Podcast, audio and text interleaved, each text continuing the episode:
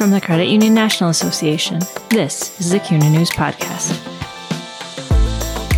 Credit Union People, Credit Union Ideas.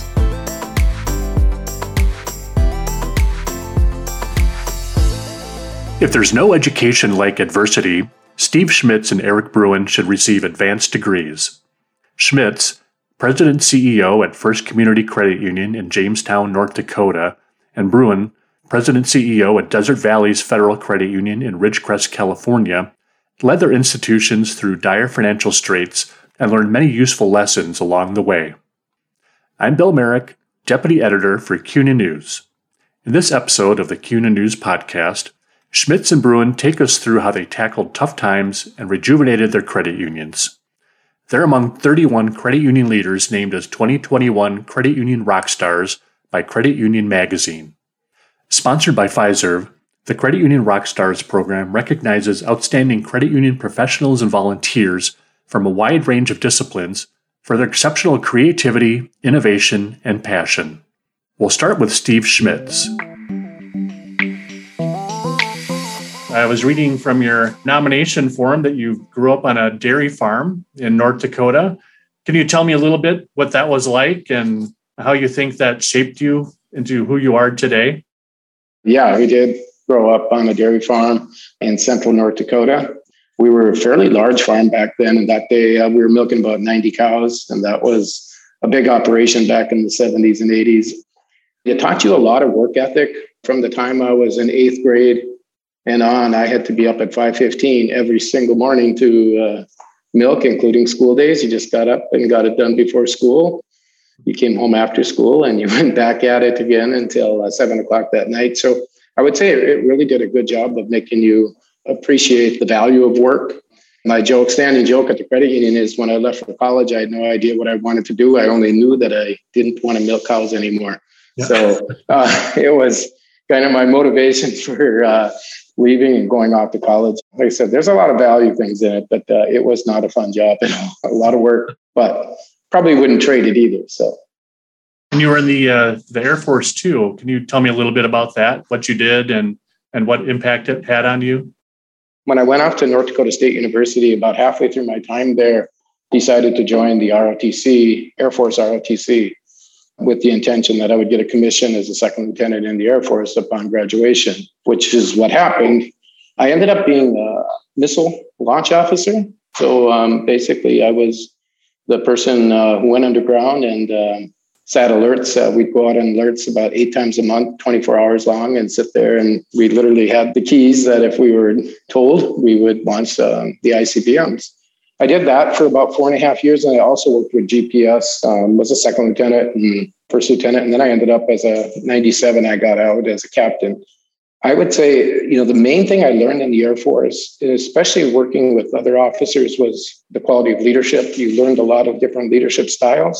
There was a lot of good leaders. There was a lot of leaders. I think I found the ones that I appreciated the most were the ones that really looked at our squadron as a team, and uh, you know, they worked with us to accomplish goals. Once I came into the civilian world and even in the Air Force, I tended to try at least to emulate the ones that were more of a team atmosphere and uh, use their staff and their people, you know, for the greater good of the organization rather than self-serving. When you took over the credit union as CEO, it was struggling. Can you tell me a little bit about what it was like when you took over the credit union and how you tried to stem delinquencies and charge-offs? Yeah, I actually became the CEO at the end of 2009, and we had uh, turned the credit union around quite a bit but um, when I came, I think what you're referring to is in 2002, our credit union was hemorrhaging, um, and and we were literally on life support from the NCUA. We had special actions in there. Basically, the entire senior level staff was replaced by the NCUA. They uh, gave us three months at a time to keep the credit union to make it better. They would literally come in every three months and see if we had made it better. So I was asked by um, the new CEO if I would come to the headquarters and head up the loan department. I was just two years into my time at the credit union. Probably should have said no because I was in, it was baptism by fire. We just started tackling the problems, which were not trying to do everything at once. I, another statement I use a lot, you know, is the old adage Rome wasn't built in a day, and we're not going to fix all this in one day. So we just started, you know, taking loans. You couldn't really afford to do them one at a time, so sometimes it was ten at a time. But um, we just started doing the actions that credit unions needed to do to improve your delinquency. So we started having regular collection meetings. We stopped the bleeding, first of all. So what was causing the problem? It was about two years where we were really struggling. And then all of a sudden, we just started kind of turning the corner. We got our staff to really buy into what we needed to do to survive. You know, when everybody's worried about losing their job, they listen really well. And so the ones that survived the purge, so to speak, they were ready to listen and hear about another way to do it. It wasn't all easy. There was times you had people challenge you. People thought, you know, you should do things a different way. We're not acting like a credit union. We should be giving these people money. And it's like, well, you know, credit unions are to help the underserved, but they're not for charity. You need to give people money when they are likely to pay it back. It might not be the most profitable loan, it might not be the biggest loan, but they literally, you have to be 99.5% sure was the number I used to them. You have to be 99.5% sure they will pay you back. And people started buying into that. And within two years, we were significantly better. And those three month visits became one year annual visits.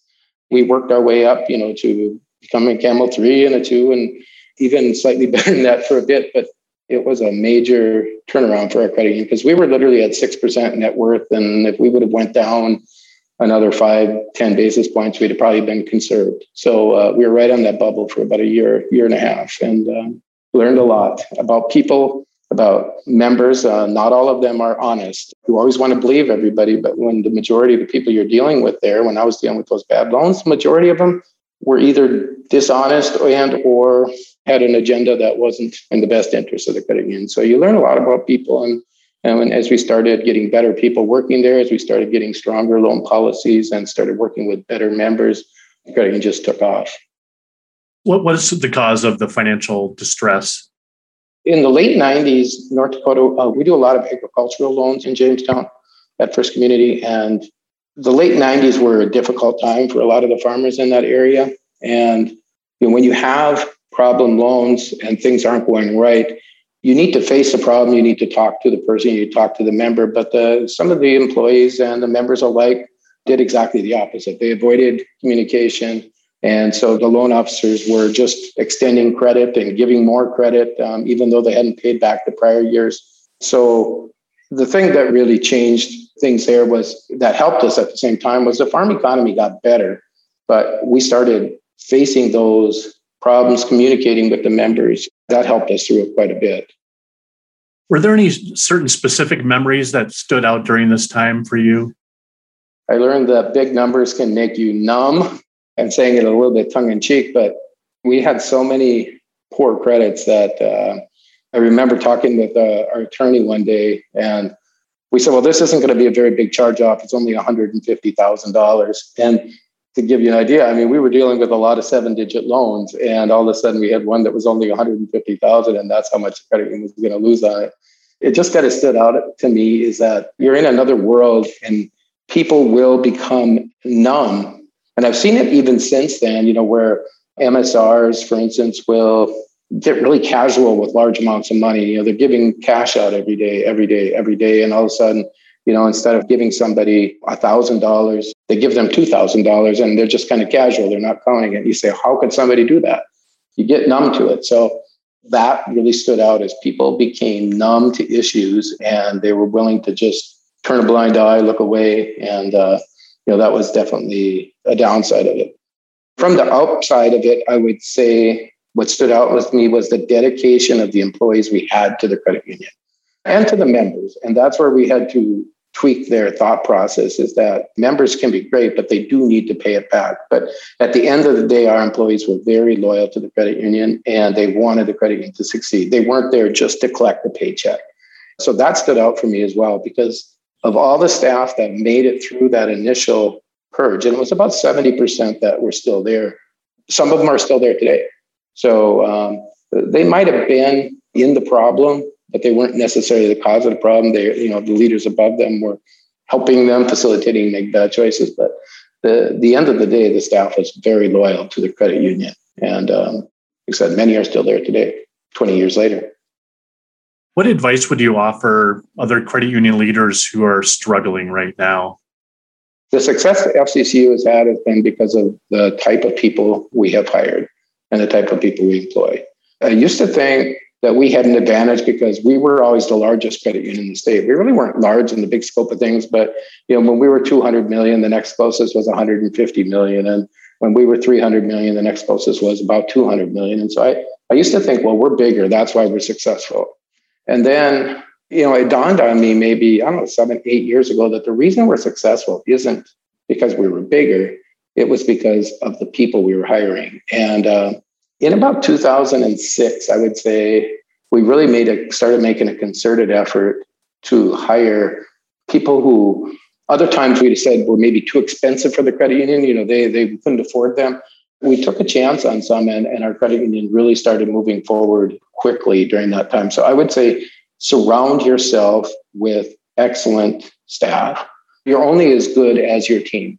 You know, if you're the CEO, if you don't have a strong executive team, you will not be successful. You cannot do it all yourself. And uh, you don't need to be the smartest one in the room. You just need to have the smartest one in the room working for you. Nobody on your team will be the smartest in everything. You know, that's why you work on each other's strengths.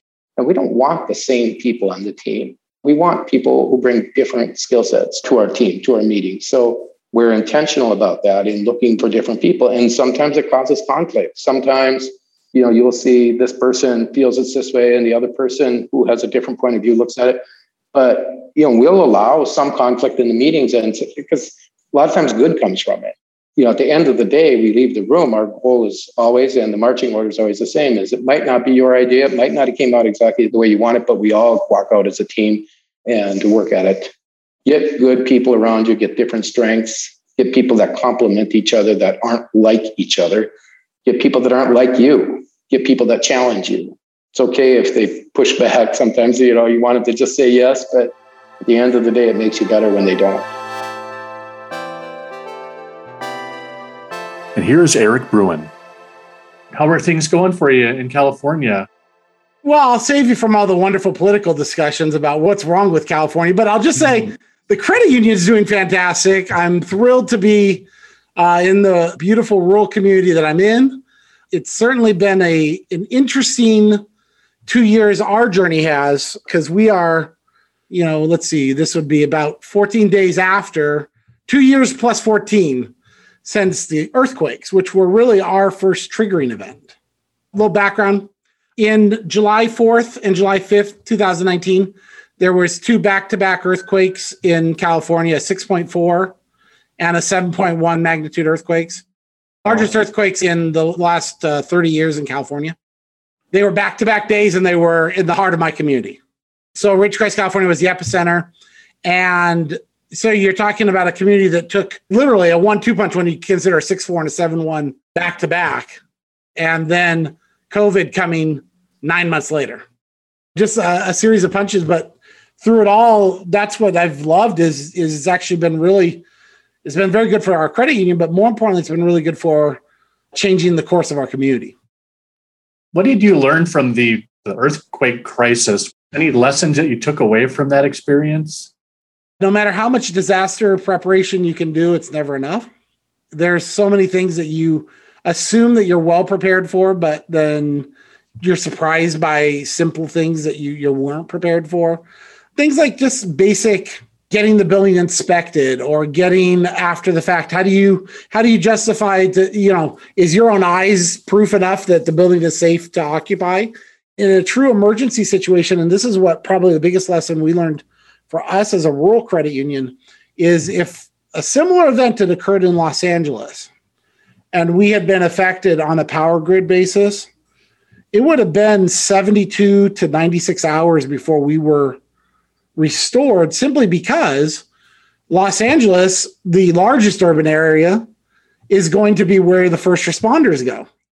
So, like for our credit union, we are um, at the end of this fall, we're doing a uh, half million dollar energy revamp, solar, uh, EV chargers, battery backups, redundance. And that's all kind of a lesson right out of the earthquake, which is well, great. We were the central location, so we got an immediate response. But mm-hmm. what happens if we are the ancillary impact to the more immediate population center. That's kind of what we said. We found a vulnerability there. The second thing, and I'm a big advocate for this, is advocacy can change lives. And I'll share that story with you. Is you know, like I said, we had the earthquakes and we had COVID. We are a military town. 83% of our population works or is employed through China Lake Naval Base, or 83% of our payroll. And it was substantially damaged by the 7.1 earthquake. And our elected officials, which I was not at that point in time, worked with our congressmen, our senators, all of the people in our advocacy channels to secure base reconstruction financing. And we secured it two weeks before we went into COVID shutdown. And I always tell people just imagine the world you'd be in today if you didn't have the advocacy resources that had worked years and years and prepped and were ready to respond. You could have been in the middle of COVID and coming out of it with a different presidential agenda, a different political agenda, a different anything. You could see an entire town just swallowed by a single event if you don't have advocacy. You ever want to talk about why advocacy is so important for all sides of the coin in your personal life as well as in your community as well as in your credit union. That's my story is a great one. Seems like you've had a, a lot of experience with tough times. I've just reading about your your credit union and your nomination. Your credit union was in kind of a tough spot when you uh, became CEO. Yeah, it was. I mean, it was the best opportunity I could have asked for. I'm a second generation, so my dad was a, a credit union CEO. So I grew up around credit unions and have a deep passion for the movement. And the story goes is, you know, I, I, I was presented this opportunity and an AVP job at a larger credit union. So safe road, risky road. And my dad told me to take the safe road. I took the risky road. We never listened to our parents, of course. But I took the risky road because there was no way I could I couldn't screw up any more than it already was. There was no uh, downdraft to the opportunity. Even if I got to just wear the title for six months and then moved on to something else, it would have been a good career opportunity for me at 27 years old. It turned into home. Once you get on something like that, where you know we started like 2.9% capital and 11 million dollars. I always say we should have been taken out to the back and shot in the pasture long before I got there. And just that constant brand building, constant rebuilding, focusing on it, it honed our senses in a way that it stopped just being a job and it became something that's a passion and a love and all that sort of stuff. What was going on at the credit union when you took over? So it all, all had happened five years. Um, no, no, no. Sorry, uh, seven years earlier. So we have other rural communities around our rural community. That's where the credit union was originally housed in a community called Trona, California. And uh, you know, bad players, poor decisions. You know, something that would have made a 1996 CU Times headline, but in today's, you know, a little rinky dink credit union wouldn't matter. But this was all before PCA. So PCA wasn't regulation yet until January 1, 2000. So what happened was capital got drained to bad players, credit union proposed mergers, everything else. The membership votes down the merger. Directors leave. This happens, goes through two or three interim managers. I mean, you know, I always say good enough for a, a short novel, not enough for a major motion picture. But um, at that point, they had been on a recovery or slight recovery, if you want to call it that. And then they got hit with another $600,000 wire fraud that would have depleted capital to a negative number. The existing CEO at that time took a different job. Honestly, couldn't blame her. I understand the circumstances. And it was, you know, hey, you got a chance of pulling this off. You have insurance, you've got the FBI involved, you got all this. Here's all the crud. And if you can somehow get this flushed, then you can write your own ticket for a while. That's how we went from 27 year old CEO to 17 years and 20 years of the business mayor. It was that treads through the sewer. What did you do to turn it around? I really think that it was about understanding what the credit union movement is to people. I really do being a second gen, I grew up around credit unions. I bled it. I tasted it. I I remember going to telephone employees credit union and being there with my dad. And I remember doing all these things way back when. And I remember that the spirit that always existed was that we weren't in a business that was about making money. We were in a business about changing people's lives. What happened was I got here with all that, you know, I'm going to put risk rating. I'm going to do this. I'm going to, I mean, I, I, I still was telling my staff, they never believed me, but I signed a contract to buy the building we're in right now, the land, on my first day on the job. The NCUA auditor waiting for me. And I had the greatest epiphany of my career on the same day because I've got a really seasoned team. My average seniority is over eight and a half years on my team. So people have been with me for a long time. They've worked with me. They've grown with me. They've seen the credit union grow. They've seen the passion's been ignited. We have people that have worked in community organizations, volunteer groups, you name it. We'll encourage them to get involved in the community in that way. And that type of credit union model when you are a small credit union in a rural area. I have a Navy in my backyard, and I've got another $700 million credit union in my backyard. I've got two banks in my backyard and a community bank in my backyard. You know, I had to find what that niche was and then hold on to it. And that's what is I, I really believe it's the passion of what the credit union model. The old credit union man, our job is to serve members and to really try and change and make their lives better. So, looking back as you were trying to build up your capital, I'm sure you tried a lot of different things. Do you remember like what worked and what didn't? We literally were within like a quarter of hitting 7% when 09 hit. And it was like, it was like click, click, click, click, click, click, click, click, click, click, click, click, click, click, and you're just sliding backwards. And that was that was 9, 10, and 11. And that's what I would say.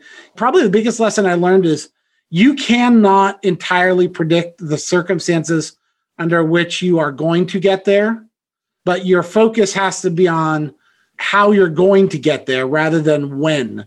And for us, that how was basic organics. We're not going to try and cut to get there. We're not going to try to spend money out of the chute to grow to get there because net worth is such a balance between both your asset growth and your income growth that it organically needs to be part of your structure, your branding, your niche, this constant evolution of improvement rather than I'm going to pick one thing and this is going to solve everything.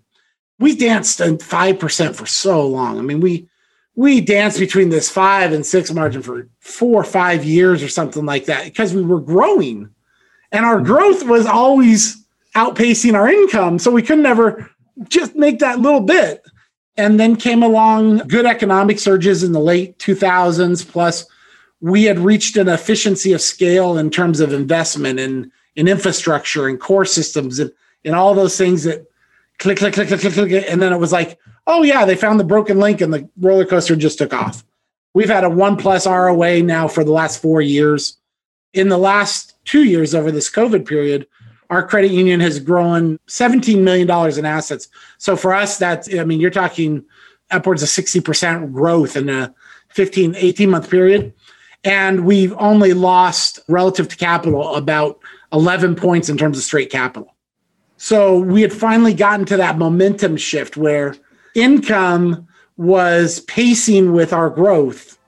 And I think that's probably the biggest thing that I tell people when I give them advice on net worth is don't get yourself so focused on the number that you forget what you're trying to do in your mission. Thanks for listening to the CUNA News Podcast. Subscribe to the show on Apple Podcasts, Spotify, Google Podcasts, and Stitcher Radio.